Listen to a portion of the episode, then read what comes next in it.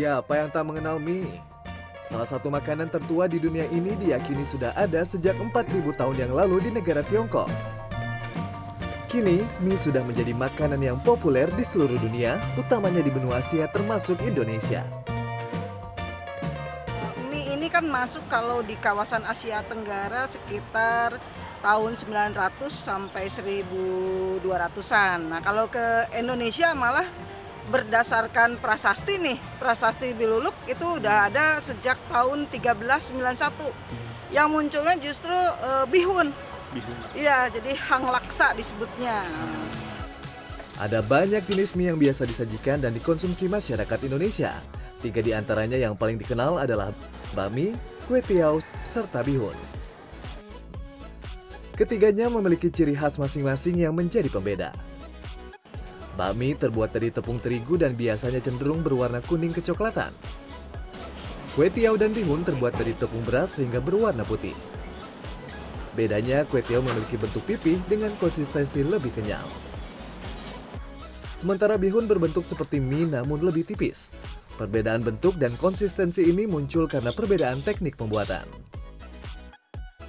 Oh, kalau zaman dulu tentu saja kan tidak menggunakan mesin, jadi mereka menggunakan manual. Jadi mulai berubah sejak tahun 700-an menggunakan eh, sistem mekanik maupun ekstruksi itu kan mekanik, ya. Mekanik. Udah mulai Oke. tahun 700-an udah mulai pakai tuh yang namanya bihun keluar gitu. Iya, iya. Jadi memang eh, kalau sebelum itu kue tiaw sudah eksis. Cara mengolah ketiga bahan tersebut menjadi sajian yang lezat sebenarnya mirip. Bisa digoreng dengan berbagai tambahan bumbu, disiram dengan kuah kaldu atau disajikan dalam bentuk lain. Khusus untuk kue tiaw diperlukan teknik memasak yang benar agar tidak lengket. Eh, biasanya memang tingkat ininya itu di kuitio ya kuitio karena dia sifat ininya sticky ya atau lebih lengket kalau eh, cara pengolahnya tidak benar jadi makanya yang perlu dipersiapkan adalah teflon atau eh, yang untuk memasak itu harus benar-benar panas baru dikasih minyak gitu. Dari sisi cita rasa pun ketiganya hampir mirip. Namun bakmi yang berbahan dasar mie dan telur lebih mudah menyerap bumbu dibandingkan kue tiaw maupun bihun. karena eh, kalau mie goreng itu dia kan memang sudah kenyal dengan eh, sifat dari telurnya ya.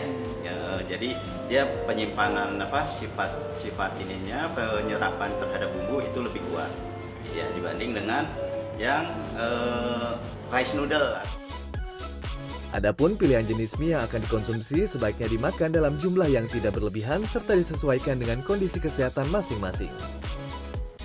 Angga Putra, Helmi Surya Negara, Bandung, Jawa Barat.